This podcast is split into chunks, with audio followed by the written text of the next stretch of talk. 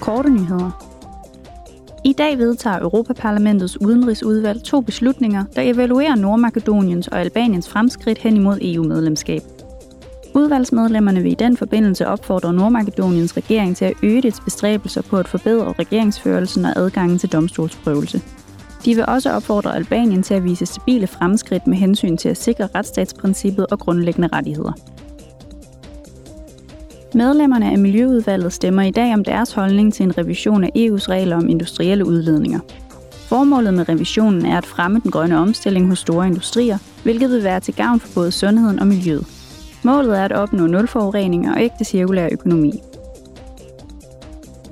I morgen vil parlamentsmedlemmerne drøfte dyreforsøg i forbindelse med kosmetiske produkter, sammen med initiativtagerne bag et borgerinitiativ, hvis formål er at sikre bedre dyrevelfærd og miljøbeskyttelse. Udvalget om miljø, folkesundhed og fødevaresikkerhed er vært for den offentlige høring, hvor drøftelsen finder sted. Det europæiske borgerinitiativ med titlen Bevar dyremishandlingsfri kosmetik har indsamlet næsten halvanden millioner underskrifter på et år, og formålet med initiativet er en stramning af EU's forbud mod dyreforsøg.